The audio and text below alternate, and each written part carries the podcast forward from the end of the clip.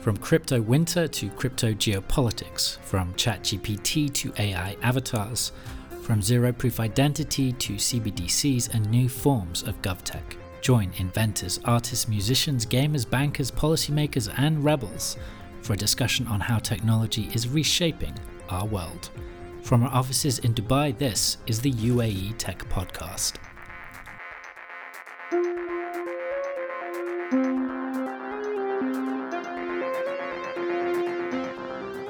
Know it really is coming to a situation where you know we we can't really talk about um, the digital space without you know talking about governments and talking about their own presence in these spaces. You know, when we talk about Web two, you know, we're normally talking about some, you know, the government's, you know, um, one of the, you know, ministry's static website or, or a social media channel. Um, but what we're seeing now is that we're really moving into a space where they have to be a lot more dynamic, a lot more tech savvy to really keep up with the modern citizen. And that process of digitalization, digitization is not only kind of making sure that they are kind of keeping pace with the landscape but it's also you know impacting you know governments as themselves. It's impacting how they are evolving and the way that they are becoming more intrinsic to the fabric of of our kind of our digital lives. Um you know it, it's, a, it's a really interesting conversation. Early internet pioneers such as Lawrence Lessig, Tim Berners Lee, and John Perry Barlow imagined a new frontier of the mind free from the encumbrances of government. The irony was that the internet began with DARPA and Eisenhower based defense funding before the momentum moved to the university campuses of California and later to Silicon Valley.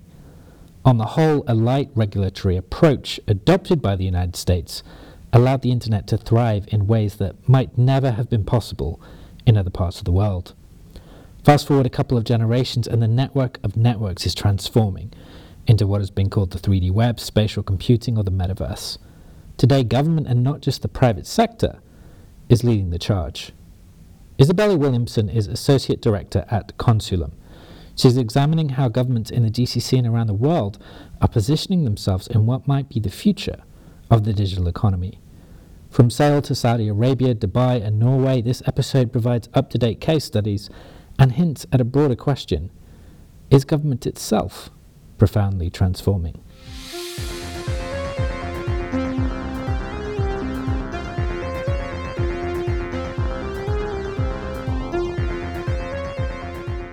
Today we're talking to Isabella Williamson, Associate Director at Consulum. Isabella, thanks so much for joining us on the UAE Tech podcast. So this today is going to be an unusual discussion at the intersection of public policy, technology, and government within the context of the metaverse. So, to begin with, I wanted to ask you to maybe introduce yourself, talk a little bit about some of the research you've been doing, and answer the question really why should government be interested and involved in the metaverse? Absolutely, John. Thank you for having me. Um, so, yeah, my name is Isabella Williamson. I am an emerging technology strategist at Consulum, which is a government advisory firm based in the UAE. I help governments understand how to leverage these emerging technologies um, to, you know, maximize the positive impact they have on their stakeholders. Um, and really, this all started with a passion of mine for Web3 and the metaverse. You know, this is something that I've spent a lot of time, many years, kind of, you know, exploring, um, being creative with, um, to really understand what its utility is um, and what potentially that utility could be for for others apart from myself. Um, so, you know, when I think about this from the perspective of the public sector, you know, it's, it's a really exciting situation um, that we have here. And, you know, as I said, I've been working with governments, you know, around the world, looking at how they can um, start their journey with these technologies today. Um, and, and what I'm really seeing is you are seeing governments internationally, um, you know, taking steps into this space. This is kind of the focus of my, my latest research, which hasn't come out yet. But just to give you a background, you know, I'm looking at countries across the world that are um, either, you know, announcing, you know, national strategies um, for the metaverse or, you know, are launching individual programs or, or initiatives. But what we're seeing is, you know, at least for the past two years, there's a, a kind of a gradual um, increase in the number of governments that are actually taking action in this space. And my assessment with this, obviously, part of it is due to the COVID 19 pandemic and governments kind of responding to that and really turbocharging their digitalization strategies.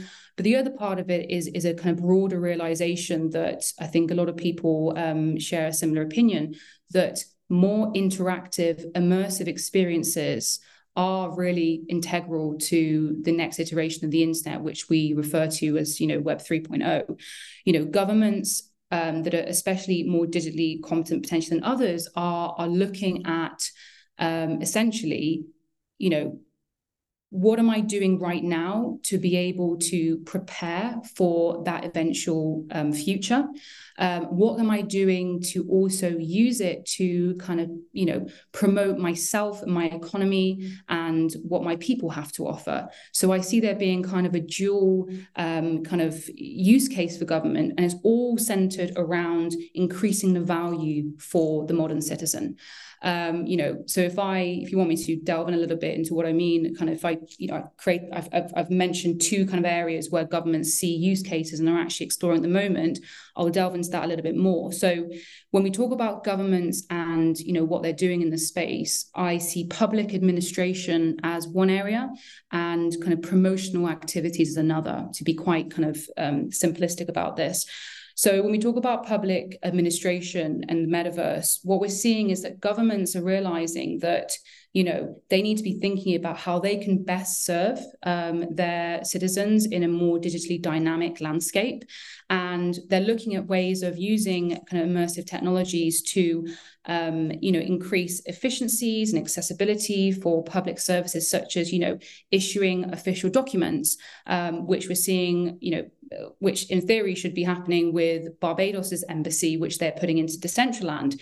Um, or we can talk about taxes, you know, uh, tax work or, you know, education, which, you know, Norway has been a pioneer in, in putting its tax office in the metaverse to be able to get um, its tech savvy youth to understand how the tax system works and how to kind of look at tax from the point of you know decentralized finance for example. And then finally you could talk about virtual town halls and, and consultations. These are activities that require a human like touch. Uh, they can't be done 100% through Web2, through an app. They require that kind of in person experience that might not always be possible and might actually be more efficient to do virtually through these immersive experiences. So that's kind of the picture from the public administration perspective and its utility. In terms of promotional activities, um, it's really around how can the government dr- kind of drive further economic growth and boost diplomatic weighting, kind of jumping into this metaverse space. The economic side of it is really around kind of turbocharging your digital economy. The metaverse has a number of kind of um, advantages in helping to kind of attract new and invigorated talent from across the world um, that are, you know, eager to drive innovation, which obviously has spillover effects and a positive impact on the, the host country. So investing in metaverse ecosystems can actually help to drive um, economic prosperity in the future, which is obviously where the UAE is coming from with its national strategy. Sorry, with its um, with Dubai strategy, um, is looking at you know how can it tackle each part of the ecosystem to really bring the metaverse to the forefront and become a leader um, both as an economy and also as kind of a digital hub in the changing digital landscape.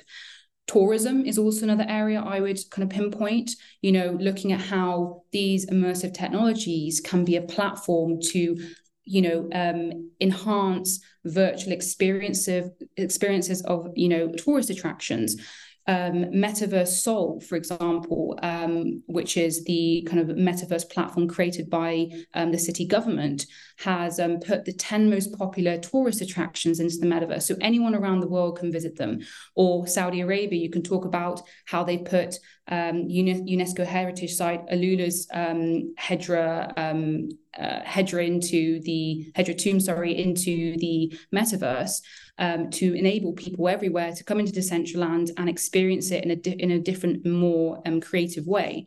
And finally, we can talk about diplomatic weighting and how, you know, by pretty much seizing this window of opportunity with the metaverse, you can actually use it to boost your brand internationally, find new areas of collaboration um, with other other nations, and that is extremely exciting. You know, I can give examples across a number of island nations in the world, uh, specifically Barbados, Tuvalu, and Madagascar, they're they're very interesting in what they're doing. They're um, launching specific initiatives in the metaverse to get their you know their you know to get their name in the headlines, to get the international community talking about them, and it really has been effective.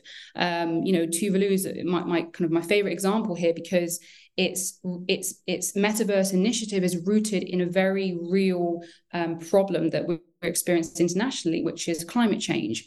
Tuvalu is literally creating a digital twin of itself, and this is an award-winning idea, by the way, um, as in it is it has won awards. Um, it's creating a digital twin of itself to be able to preserve its land and culture and heritage as rising sea levels are threatening to submerge the island state, which I think is a very powerful message and, and has, you know, caught the attention of the global community. So that's how I would talk about kind of promotional activities, John. Thanks so much for that spellbinding introduction. There's an awful lot there. Um, and I think we could spend several episodes delving into to just half of the points that you've just made. Um, but hopefully during the course of this episode, we'll we'll touch on a lot of those. Um, I wanted to begin by going back a little. And if you think about it, the internet has already changed. Web 2, as it's known, has already changed the way governments and economics work in profound ways, in ways that we could never have predicted. And from digital diplomacy to tourism to all of the things that you've mentioned, such as a city wanting to brand itself or, or um, put a policy proposal on the map to a global audience. Do you think, just zooming out a little and looking looking at this, that governments have realized that cyberspace is going to be a significant domain of economic and civilizational competition in the future, and that they predict that the metaverse will likely be a key pillar in this new arena. And so they want to position themselves within it. They want to use all the tools that you've just mentioned. But there's also a much bigger movement at stake, which is really, you know, how we communicate and trade and interact with, with each other as a spe- as a species going forwards. Yeah, absolutely. I'll, I'll tackle the first bit, um, you, the point about governments and um, kind of how they're seeing the metaverse as kind of a pillar of a more competitive digital landscape. Um, I completely agree with you. Um, it is a situation where governments are looking at the the, the emergence of, of, the metaverse, of these virtual spaces, um, and thinking about or, or approaching them as from the perspective of, you know, on the one hand, these are kind of new channels for for com- or platforms for for competition. Um, they see their their you know other nations entering and um, other you know big tech coming in and creating new spaces. And the really the question arises around you know who's who's in charge, who's governing these spaces. Um, how can we all work together to kind of you know collaborate on these platforms and and make it all work as as one as one whole and there's so many kind of issue areas, not issues, but kind of both challenges and opportunities that arise from from the concept of the metaverse. But in its kind of fundament it is a new platform for competition and for kind of um, you know um, expressing identity and for um, economic prowess. It's it's it really is a parallel to our physical world. So all the you know challenges and opportunities that we have in the in the physical world are really being amplified in this virtual space. You know that's how governments are are really starting to approach it. Um, and i think that what we're going to see in the in the coming years is more governments waking up to this fact and really starting to think about their digital presence as, as much as their physical presence because it really is going to be an critical part of, of the future of the internet and the future of kind of digital. Um, and then to your second point around, um, actually, sorry, John, could you repeat repeat your second point? Well, yeah, I guess the second point is if we look back and history kind of teach us, can we find some patterns in history? Because I was thinking as you were talking about, you know, the origins of the early internet and and it, which spawned out of um, a weird dichotomy of Eisenhower-based military complex grants on the other, on the one hand, and kind of 1960s hippie camp, campus culture on the mm-hmm. other hand. And out of that, you had this very strange mix, which kind of grew up with Silicon Valley, but you had early internet pioneers uh, like Tim Berners-Lee or Lawrence Lessig, that on the one hand were very worried about government interference and the role of government, and they wanted this new domain for humankind, free from the encumbrances of you know the old world and traditional nation states. And it was interesting, and and in a way, government missed the trick, and and the many of us use the internet to communicate across borders and to do all sorts of things today, and a, lot of our day to day lives now are spent across these networks and I can't help thinking that governments everywhere are aware that their role and their justification is changing too. That even though me and you are talking about the metaverse on a podcast right now, this is also really a discussion about how government itself is changing, how the role of government is becoming digitalized, and how it's not just about governments using the metaverse, but governments are increasingly merging with uh, the network, Web 2.0, but also potentially in future, you know, immersive realities. I wanted to ask you if you agree and if you think that that's something that is fascinating, that the discussion on, on the metaverse is no longer just a discussion on an incredibly um, interesting technology, but a technology that could even change the way we think of government itself in the distant future. Yeah, absolutely. I agree with you, John. Um, you know, it really is coming to a situation where, you know, we we can't really talk about um, the digital space without, you know, talking about governments and talking about their own presence in these spaces. You know, when we talk about Web two, you know, we're normally talking about some, you know, the government's, you know, um, one of the, you know, ministry's static website or, or a social media channel. Um, but what we're seeing now is that we're really moving into a space where they have to be a lot more dynamic, a lot more tech savvy to really keep up with the modern citizen. And that process of digitalization, digitization is not only kind of making sure that they are kind of keeping pace with the landscape, but is also, you know, impacting, you know, governments as themselves. It's impacting how they are evolving and the way that they are becoming more intrinsic to the fabric of, of our kind of our digital lives. Um, you know, it's a, it's a really interesting conversation and i think one that probably isn't talked about enough about how governments themselves are actually changing in their own you know identities and, and their roles yeah, um, and I, I think very few people are aware of it really yeah. Yeah. It's definitely even for myself it's, it's a it's a fairly new conversation that goes beyond as you said it goes beyond the point of what are they doing? How are they engaging? But it's actually how is the landscape actually having the re- reverse impact on them and actually influencing how they're they are digitalizing and um, digitalizing? So it's a really interesting conversation. Yeah. I mean i, I really want to go into some of your case studies because i think those will be fascinating for our audience but I just wanted to let you know because I thought you'd find it interesting about a, a really notable off the cuff remark or anecdote we had from a Central European banker on, on the UAE Tech podcast about, well, a couple, maybe year and a half uh, ago. Um, we were discussing open banking in the European Union uh, and the fintech revolution and um, he'd been involved in you know working with central banks all over Europe, very high level, uh, London, at the time was based in Portugal. It was a significant name, and I asked him, well, you know, what really began the open banking movement? What um, do you think spurred this degree of innovation within a very historic and old sector, the banking sector?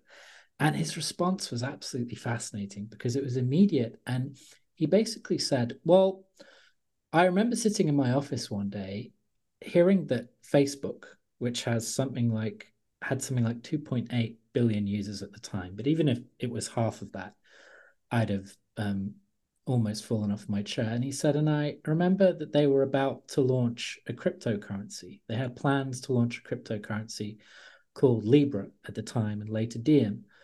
And myself and others in Europe realized that if a community the size of Facebook were to launch its own, even in platform currency, it didn't necessarily even have to be acceptable or used in the real world. That alone would be enough to significantly threaten the global banking system. And I just thought it, the logic of that was so immediate and so simple, but was also so stunning because it gave gave a sense of how quickly things are changing. And of course, you know, early metaverse worlds like Fortnite, even if it's not technically a metaverse, have something like 300 million users. Yeah. So, of course, this new domain of human experience is something that governments want to have access to.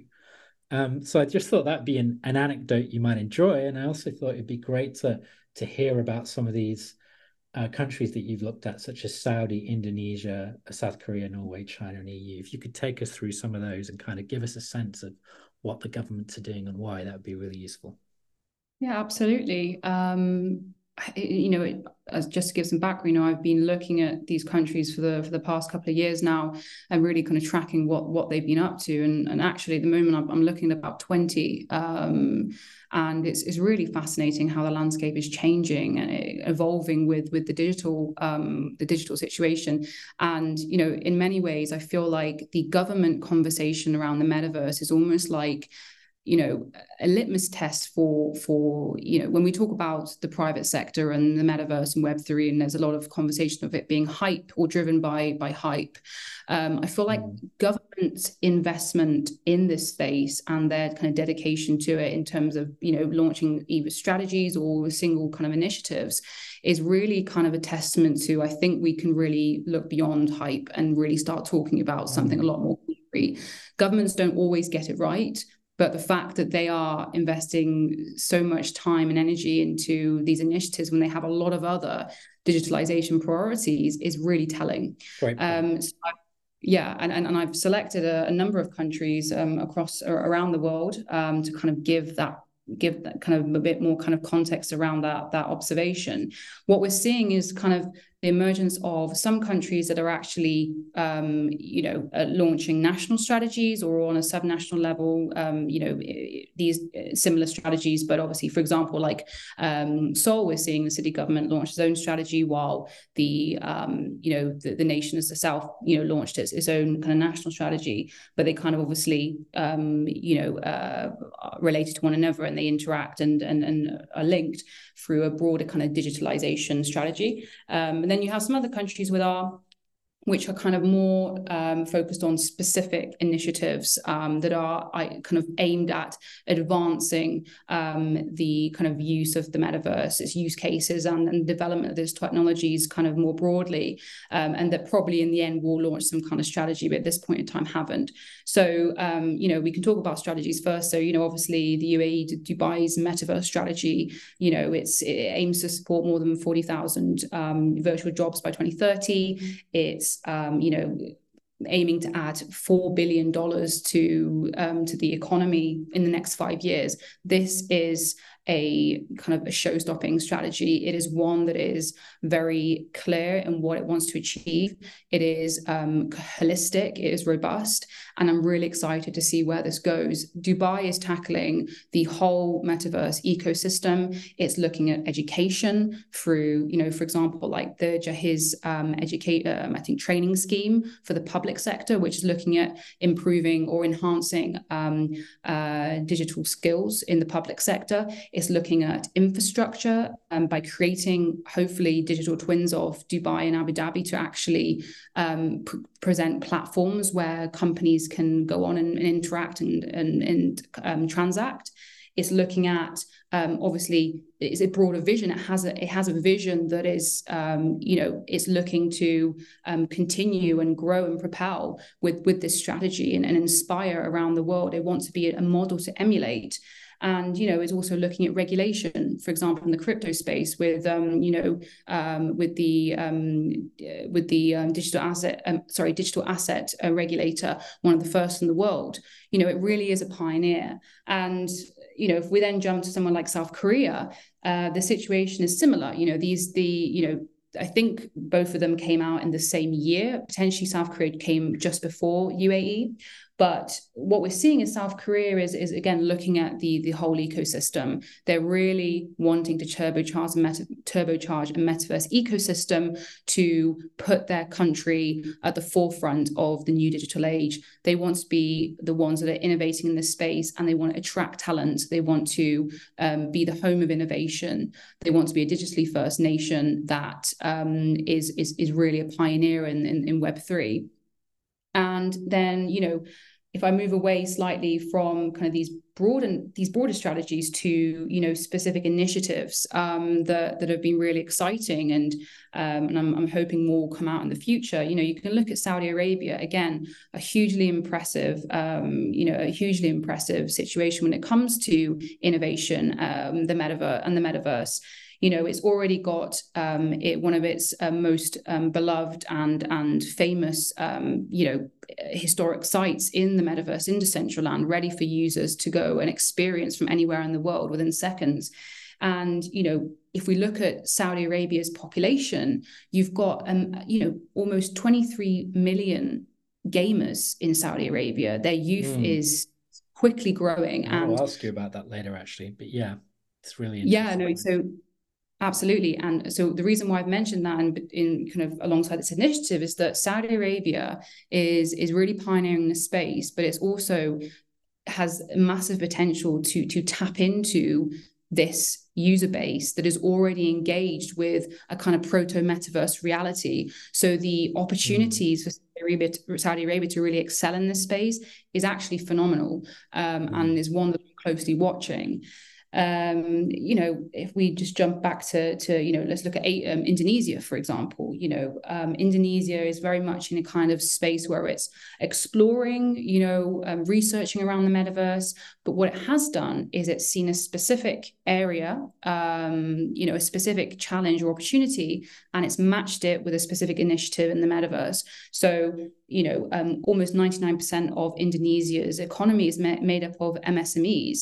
And what it's gone and done is created something called Metanesia, which is a platform which is designed to bring um, Indonesian companies into the global fold. They're trying to get these companies to kind of compete with the the broader global um, picture, um, you know, broader global kind of digital um, e-commerce, which is actually a really fascinating um, initiative. And I'm also interested to see how this impacts, um, you know, the the economy of Indonesia in the future and, and how successful it is. Um, and then I think I'll jump to Norway a very different place in the world. Um, and they have, again, this is kind of an example of kind of public-private partnership of kind of mm. tapping into the, you know, innovation of, of, of the public sector and looking at kind of what the government is, you know, the initiatives that it has in the pipeline and how it can really make an impact with its um, tax office, the first tax office in, in the metaverse.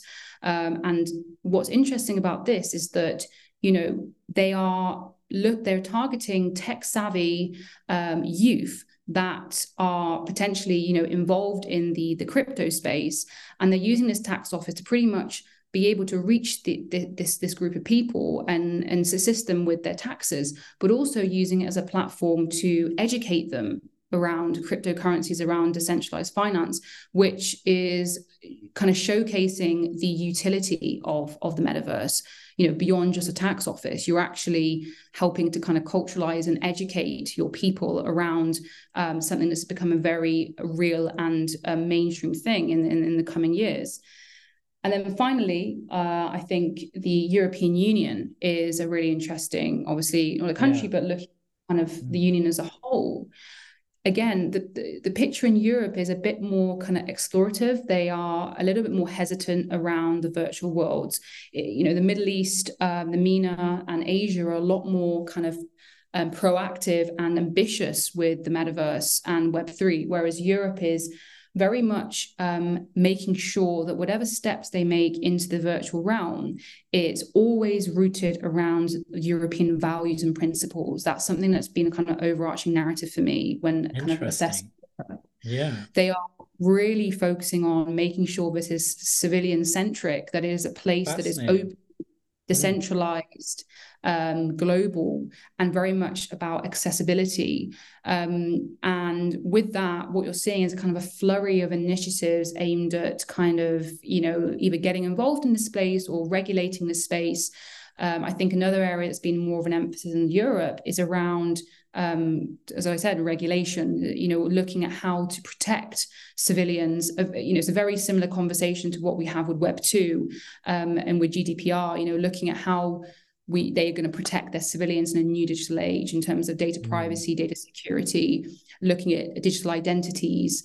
Um, so they've very much kind of taken a step back and look taken taken a step back and looking at what what the situation is, what the global community is doing, and where Europe wants to be in this picture. So I think that's probably um, you know, I could talk about mainland China. I don't know if we have time, but um, that's Please, very... yeah. I mean, there's there's a lot there. In the European, I was I was going to say you could have a whole discussion about culture, and I'll ask you about. I'm going to ask you about Saudi Arabia and Europe in a bit. But we have spoken sure. to some individuals from China, and I would like your your two cents on that. Yeah, sure. So China, again, I actually find absolutely fascinating when it comes to the metaverse kind of global narrative. So, um, mainland China is if I was to kind of condense this into a kind of you know a phrase, it really is the work metaverse. That you know to be simplistic about it, you know we don't no one actually knows what the metaverse will look like in the future i mean you know this could change very quickly but what we're seeing is that you know the metaverse in china is very much um, focused on productivity economic ambition it's rooted in policy directives it's a place to pursue economic gains rather than a place that is you know potentially about kind of expressing yourself you know um, sharing experiences entertainment um, mm, you know exploring experiences i think it's it's very yeah. much a place of productivity. Um, and again, we're still watching it evolve. What we're watching is it evolve on a kind of a subnational level, uh, more so than a national. It's it's there's you know I think in the last year there's been at least ten provinces or, or regions that have literally come out and put the metaverse into their development plans um, because they really see it as a, a, competitive edge. They see it as something that is very quickly gaining traction and they need to be on the front foot. They need to be thinking about how they are going to become even more productive using immersive Um, and obviously, with China, another big part of the picture is obviously the, the big tech firms, um, the big tech giants that are, you know, obviously um, kind of trailblazing in um, innovating in immersive technologies. Payments um, too. They have a great digital payments infrastructure to merge with it all. But yeah, um, yeah, absolutely fascinating. Uh, on China, it sounds like that's a great domain for the future of work guys. Then that's where they can get some of their case studies. Absolutely. But so, I mean, there's a lot there, Isabella, and it seems like a lot of those countries you mentioned all have a different entry point. I mean, Norway could easily become a kind of case study for uh, digital tax regimes across borders. Um, mm-hmm. Your point on Saudi Arabia having 23 million citizens uh, at one point, I think Saudi Arabia still has the largest num- saturation of Twitter users, which I think is always a a, stunning uh, statistic in Arabic, of course. Um, and then European Union, that point you made on culture, because I remember having a conversation uh, with someone who suggested, well, if we are really going to have a global metaverse, which is a melting pot of different accents and cultures and beliefs, then it can't just be Western dominated and it can't just be in English. And I think that's an interesting discussion because it leads us down towards the role of of developing countries and a multipolar world order and what mm-hmm. might this idea of the metaverses or plural or uh, in, at one point maybe perhaps a global metaverse of federal republics or whatever that that citizens are using and i guess you know for the the purposes of the uae tech podcast we are team um, uae and team dubai to some extent And an interesting challenge we have is, I think you've kind of alluded to it. There are countries very close with much larger populations and significant capital. And, you know, there are countries like the UAE and Estonia and Singapore who have forged, and, and South Korea is another great example, have forged really interesting kind of digital policies and have diversified and grown their economy through digital strategy. And yet they don't always have the private sector players, the Amazons, the Facebooks, the Googles, the Apples, to help them surge their industry and grow it, compete on a global level. But what they are doing is they are trying to enter these new domains, these new digital worlds as quickly as possible and trying to be as innovative and as impactful as possible within these worlds. I believe because they suspect these are where the future uh, future of the digital economy is heading. So I guess to summarize that point, what I'm really asking is, do you think smaller countries and smaller city states can play a, a significant role in the future of these systems? Or do you think it will continue to be dominated by larger countries like China, the United States, possibly the European Union in the future? Are we going to have a kind of unipolar metaverse in the future, or are we going to have a multipolar metaverse where all sorts of countries and peoples can engage? Yeah, it's a really um, interesting question. I think that's one of the kind of the one of the most discussed points I think in this space is you know what what is the future really looking like for for kind of international collaboration on on a on the kind of the broader vision of the metaverse of something being you know completely kind of interoperable and and decentralized and um, collaborative literally. Um, I think I, I want to be an optimist and say that you know you know countries are going to you countries and, and the public and the private sector are pretty much going to reflect on the direction of web 2 and the internet and you know the, the, the shattered dreams of it being really a place where it was a kind of a fair playing ground for everybody and hopefully with web 3 it's kind of like a, a white canvas it's it's, it's mm. a fresh start for everybody to really rethink about how this is all going to work and how we're going to work together. That is what you know I really hope, um, and I hope that countries like you know the UAE and these smaller ones that are a lot more ambitious and and eager to really get their themselves involved in in the you know not involved but like to literally excel in the digital economy are going to want to maintain that kind of equal playing field and, and really encourage collaboration and drive that that collaborative effort. Um, that's what I'm hoping. I don't think the the big tech giants and some of these kind of larger nations and and and um, organizations are going to be as kind of willing to um, you know step down from from a potential monopoly in the future. But that is why we need to push really hard now to establish the guardrails, establish the, the regulations, establish the frameworks for creating a an internet which is actually truly um, you know, um, I keep using the word collaborative, but it literally is just an internet that is more collaborative, it's more fair, so that we can, you know, we, aren't living in a future where these big tech giants are dominating, um, you know, half of what we term as the metaverse. I don't think it should be like that. And I think you know um, these these smaller nations are are the ones that are going to make that possible. Yeah i agree. Um, and i think we're going to have to get you on the series again to unpack a lot of the things that that we've missed but alluded to in, in this episode. So thank you so much for joining us today isabella on the uae tech podcast. Thank you